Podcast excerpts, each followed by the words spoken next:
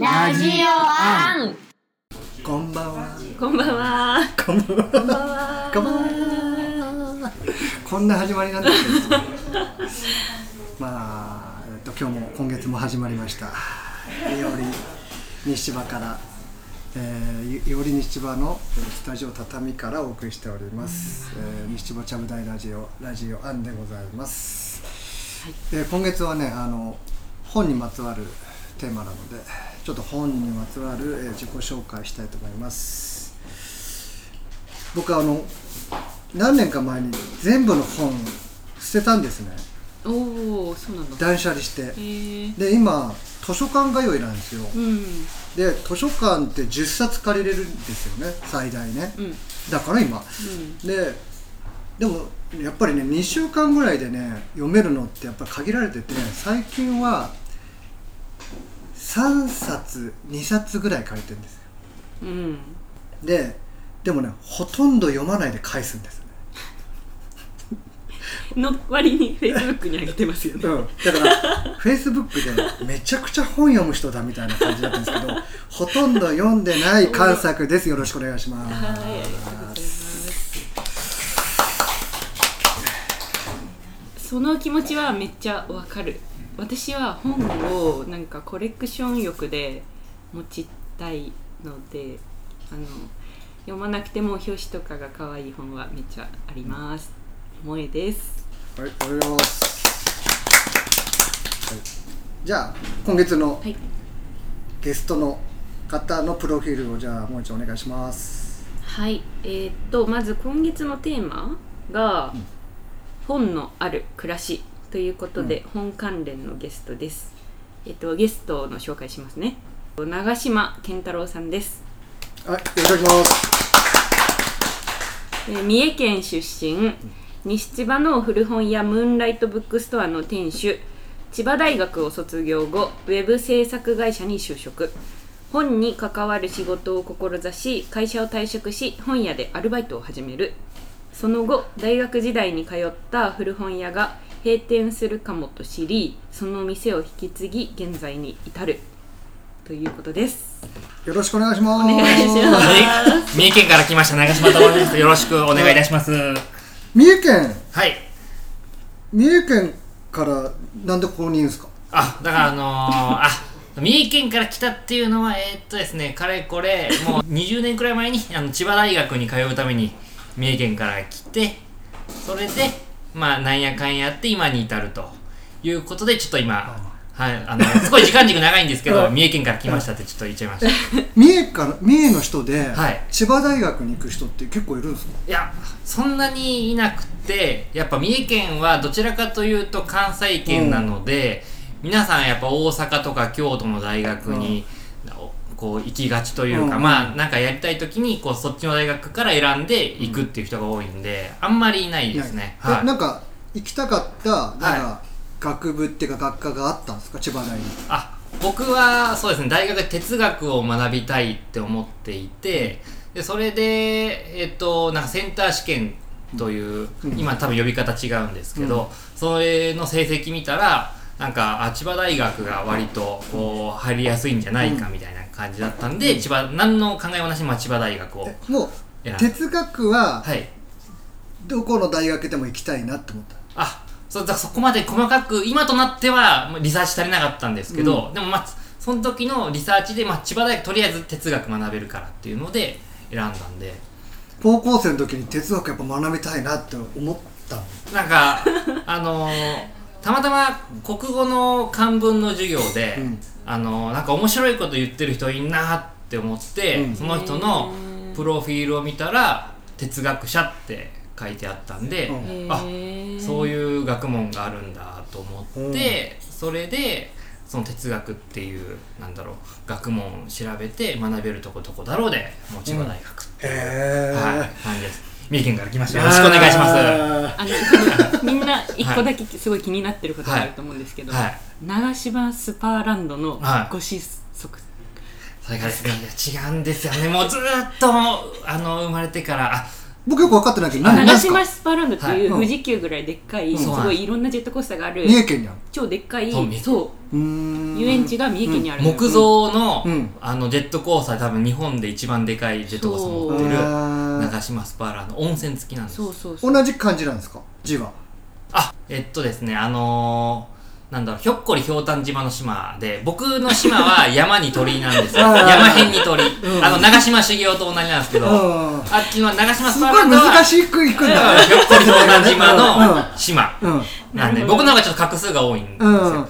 でもなんかやっぱ当時あのー僕が通ってたその、まあ、住んでた地域から長島スパーランドまでは、まあ、車で20分くらいだったんでうん。やはりそこは疑われていたんですけど全く関係関係ない。もう全然行ったことないですっていう感じでした。長島少年はは高校時代は何してたんですか？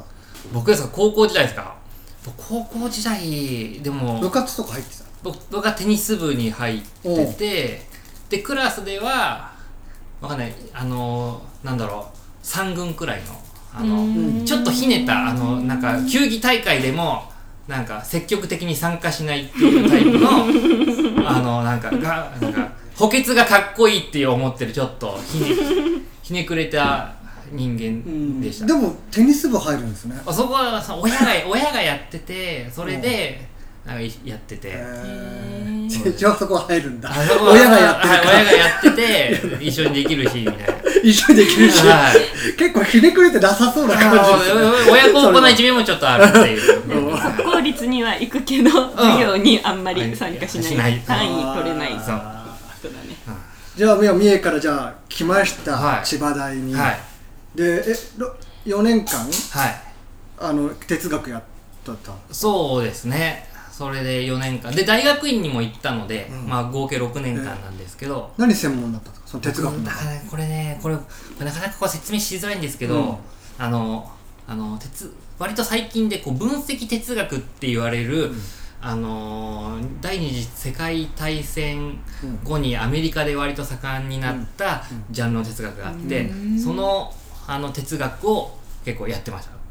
結構千葉大がそこの先生がたくさんいて、たくさんいるんですか？結構いるんですよ。おそう。でそれでそこを、まあ、そのジャンルというか、うんそのジャンルの本をたくさん読んだりして、あの論文も書いたりはしてました、楽しかったですか？結そうっすね。まあ楽しかったっちゃ楽しかったですけどでもその時に割とこう現実逃避でそのまあいろいろ本を読み始めたりはしたんでなんかまあ楽しかったんですかねでも、大学は何サークルですか？あのなんかイベント企画サークルって言うんですか？ないわゆる。割とそのなんかこうチャラチャラ。ちゃらっとしてる方が行くんだ。うん。そうそうなんですよ。だから割と割とそうなんですよ。うん。ででも僕大学来た時に住んだの稲毛だったんですけど、はい稲毛に住んだ理由がうん。快速止まって都内に行きやすいっていう、だ割となんだミーハーな部分もなんかちょっとありあったってう。いうんのはちょっと自覚はしてるんですけど、うんなるほど、はい。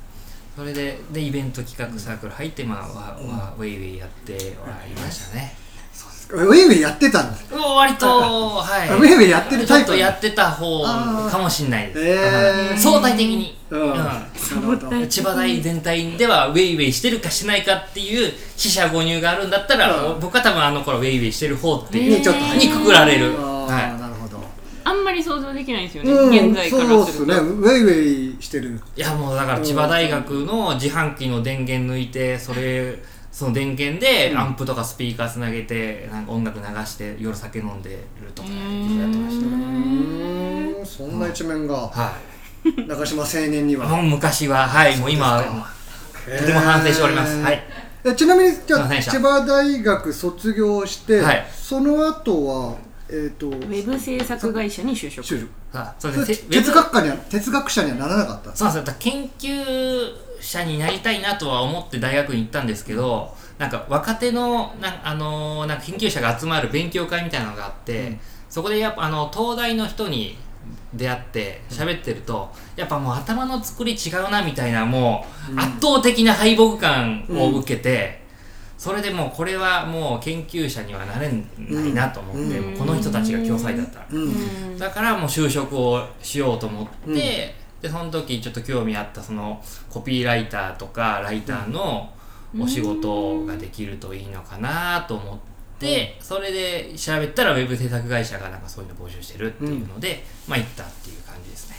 そこでコピーとかやってたんですか？そうですね。うんなんかキャッチコピーというよりかは結構ライティングが多かったんですけど、そのなんかアプリとかの中のその文言とか、そういうのを、まあ、頑張ってうん書いてたっていう感じですね。思い出に残ってることがありますえーいやもういやなんかね結構地味なものばっかやってたんですけどなんか、まあ、ゲームの中のなんかその技の名前技の名前というかそういうところをあの書いたりもセリフとかも書いたりはしていた技の名前も考えたりととか。な何が？いやーでもねオリジナルの技の名前いやーなんでいやでもいや全然もう覚えてないですか？全然覚えてないもうなんかわかんないもう超地味なやつのななやつ。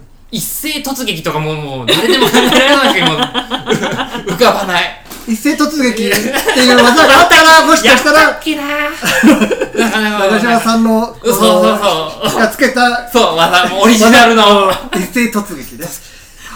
なかなか出出しづらい。うんなかなかやっぱ出しづらいよねうんその名前は。そうですか、まあそこ何年ぐらいやったんそですか？こが3年と半と4年いかないくらいだったと思います。はい。じゃあまあ大学院行って4年行ってまあまだ20代、そうですね。20代ぐらいはい。ですよね。その後は、その後、そのさっきあのプロフィールでご紹介いただいたように、あのなんかやっぱ僕その時忙しかったんですけどあのウェブの仕事が、うん。でも本も読みたかったんで、うん。ずっといその終電で書いたと本読んでたんですよ、うん。でそれで、えー、と睡眠時間3時間4時間とかでまた、あの出社してとかやってて、でそうするとだんだん体調も悪くなるし、うん。あの仕事の精度も落ちてきて、うん。3回見直したのに誤字脱字がまだあるみたいなことがもう多々あって、うん。これはいかんと思って、うん。そしたらもう読書そんなに好きだったらうん。そういう本にまつわる仕事をつけばいいじゃんってなって、それでなんかそういう仕事探してたら本屋募集してるから、まあ、そこでまず働くかみたいな形で本屋になんか噂によるとはい。結構有名な。まあ当時はなんか有名でその某代官山のあのにちょっと、あった、うんはい。ところらしいですはい。ね、本本屋だったちょっとなんかキラキラしてそうな。そうですね。スターバックス併設併設してて芸能人もよく来てうん。もう元冬木さんとか結構。ななんでそこで元森脇さん元冬木さん。が陰の散歩陰の散歩しに来るんですよ。なんで？はあうん。元さんだみたいうん、元さん、な元さんだとあのあのあの裸足でローファー履いてる人。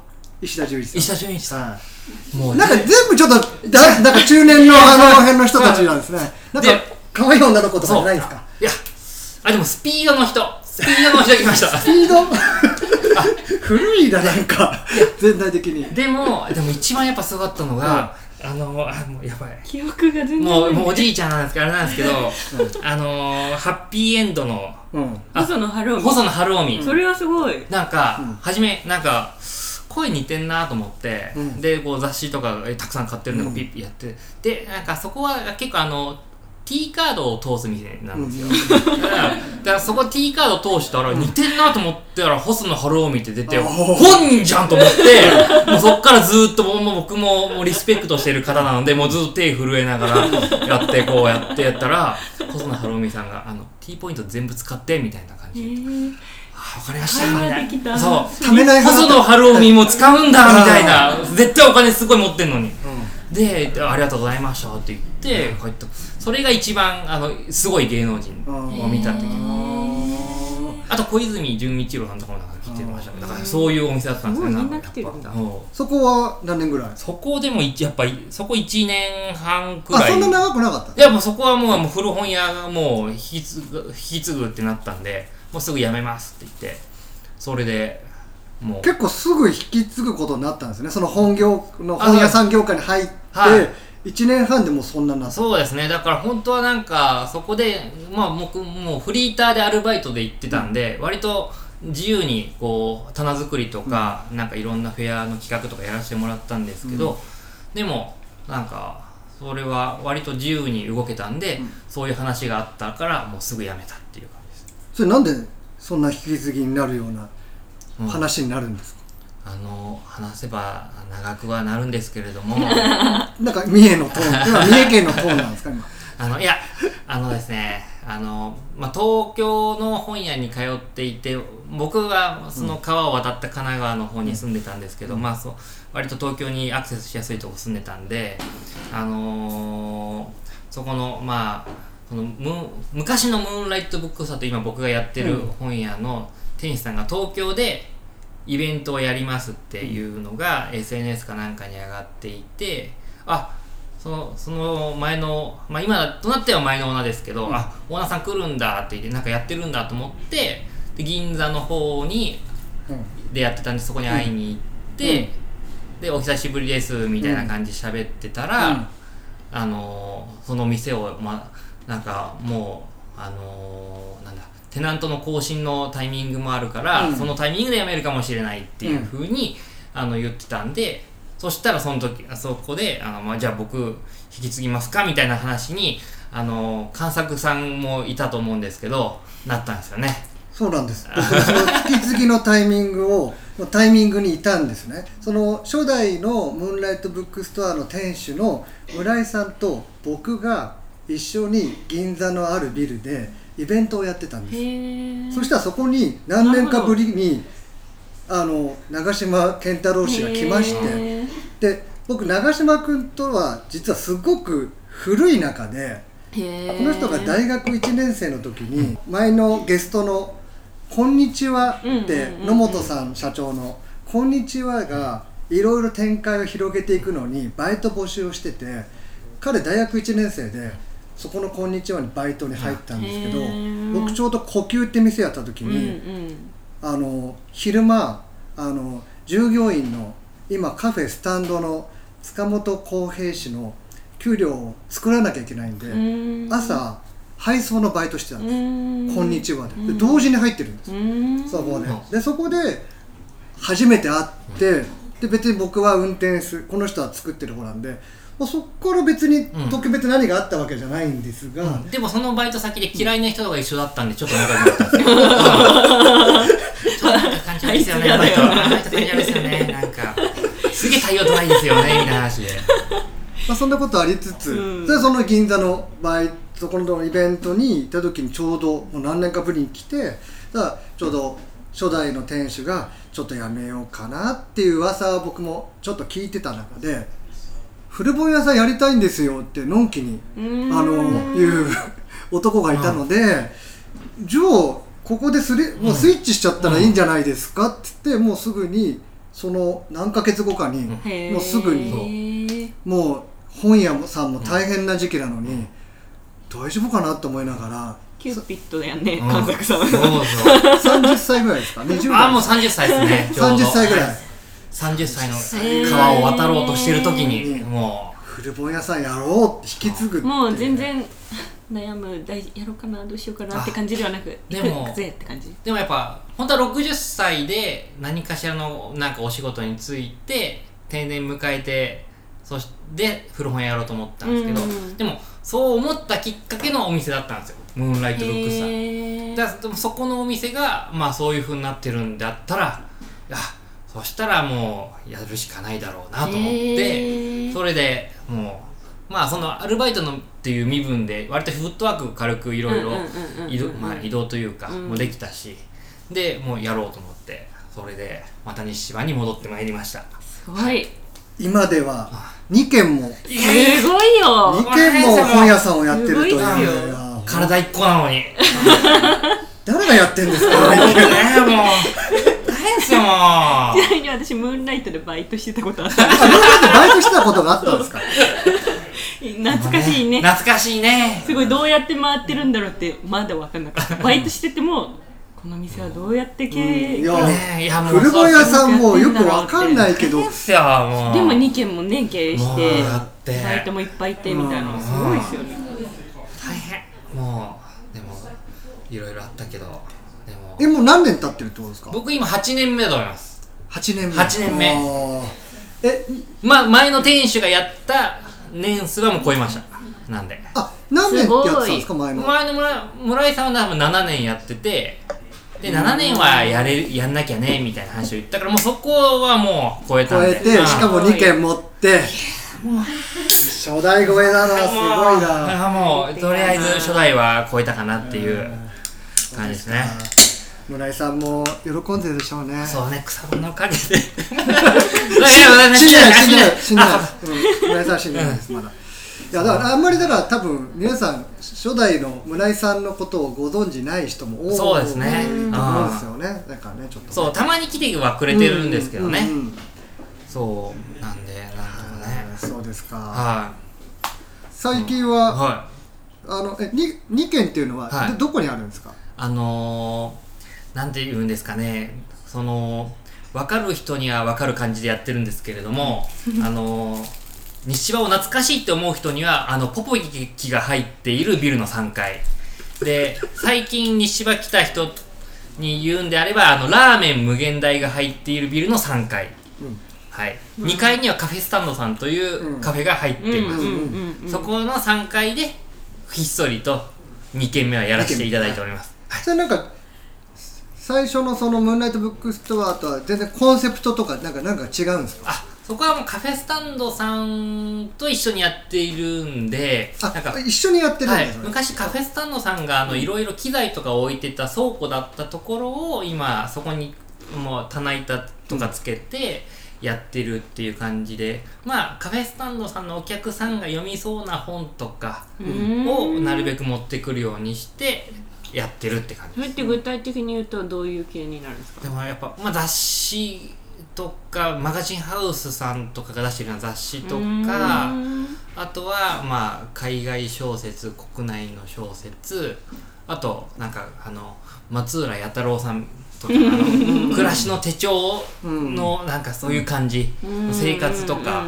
うん。そうライフスタイルとか系の本。あと少しあのアートとかうん。もあるって感じですね。うん。うんムーンライトも雑じゃああれですかそのカフェスタンドのお客さんはい。がそこに来て本を買ったりとかはい。することはよくあるってあことですか、そうですね。それで、まあ、帰りがけとかに寄ってくれたりとかあとはあのーあの本を買い取りで持ってきてで下でコーヒー飲んで終わってる頃に来るからっていう感じで本を売りに来てくれたりとかもしますね。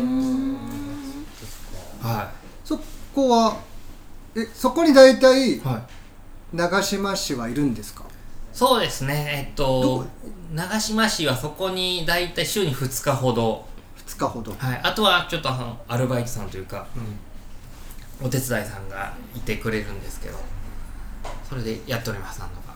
他じゃあ違う日はあのムーンライトブックストアにいたりとかするんですか？ところがそれがですね私がいると思うじゃないですか。はい。はい。思うんですけれどもそこもこういろいろ西芝の皆様のお力添えによりまして、私の、まあ、前のオーナーからのお知り合いのあのデイドリッパーというコーヒーを入れるおじちゃんがいるんですけど、はい。そのおじちゃんが店番をしてくれております。音楽大好き。レコード大好き。何でも聞いてください。そのおじちゃんが、はあのムーンライトブックストアのにいて、うん。はい週2日、はい。そのスタンドの上の本屋さんに行って、はい。それ以外長嶋さんははい。どこで見,、見れるんですか？それがですね。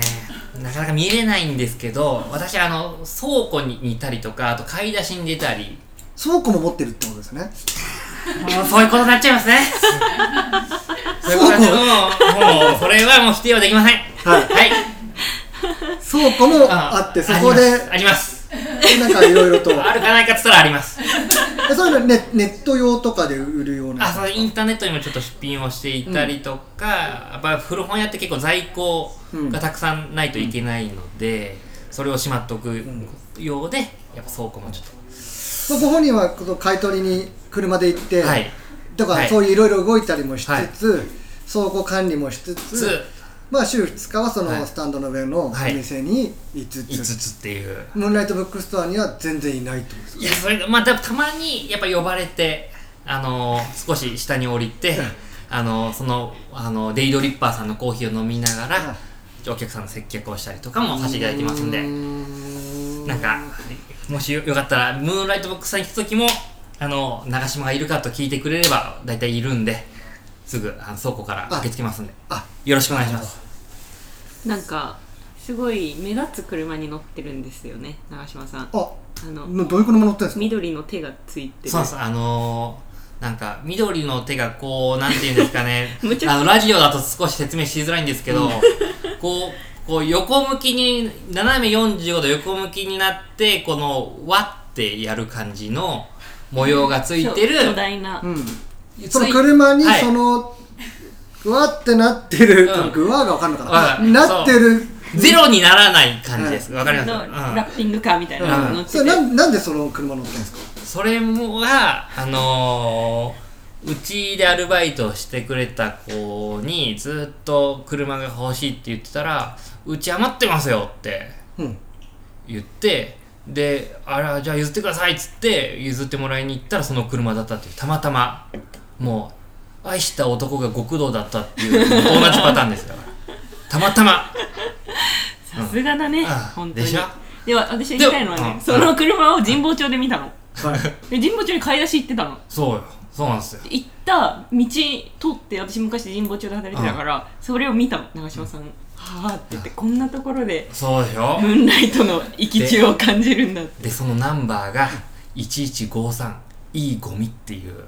古本もう古本にぴったしのナンバー。ででもう一つね見つもう一けやすいつもう先ね最近車買い替えたの買い替えたの、うん。もうその車はもう廃車になっちゃったの。廃車したの、はい廃車になっちゃった今普通のあのシルバーのあの軽バンっていうんですかはい、それ乗ってんですけど、ナンバー。538ゴミ屋 古本屋ぴったしでしょこれ。古本屋ぴったしなのこれも。本当だね。うん。なんですかね。だねもうつもう持ってるとしか思えない。ナンバー運がすごい。いいの？古本屋が古本ゴミって言っちゃって。取り返したらちょっと最後に。いや。もう時間っぽいよ、見る人が見ればゴミかもしれないけど見る人が見ればもう宝物じゃあそれが村島さんにとっての古本は何？商売道具ですかね。間違いないね。間違いね。間違いね。ってことで前半これで終わりにしたいと思います。よろしい。ですかもうもうちょっと喋れますけど。よろしい。ですかカットするから。じゃあこれで終わり。ます。はい。ります。ありがとうございますまあでもいいゴミだからね。うん。悪いゴミじゃないからいいゴミ。ラジオアン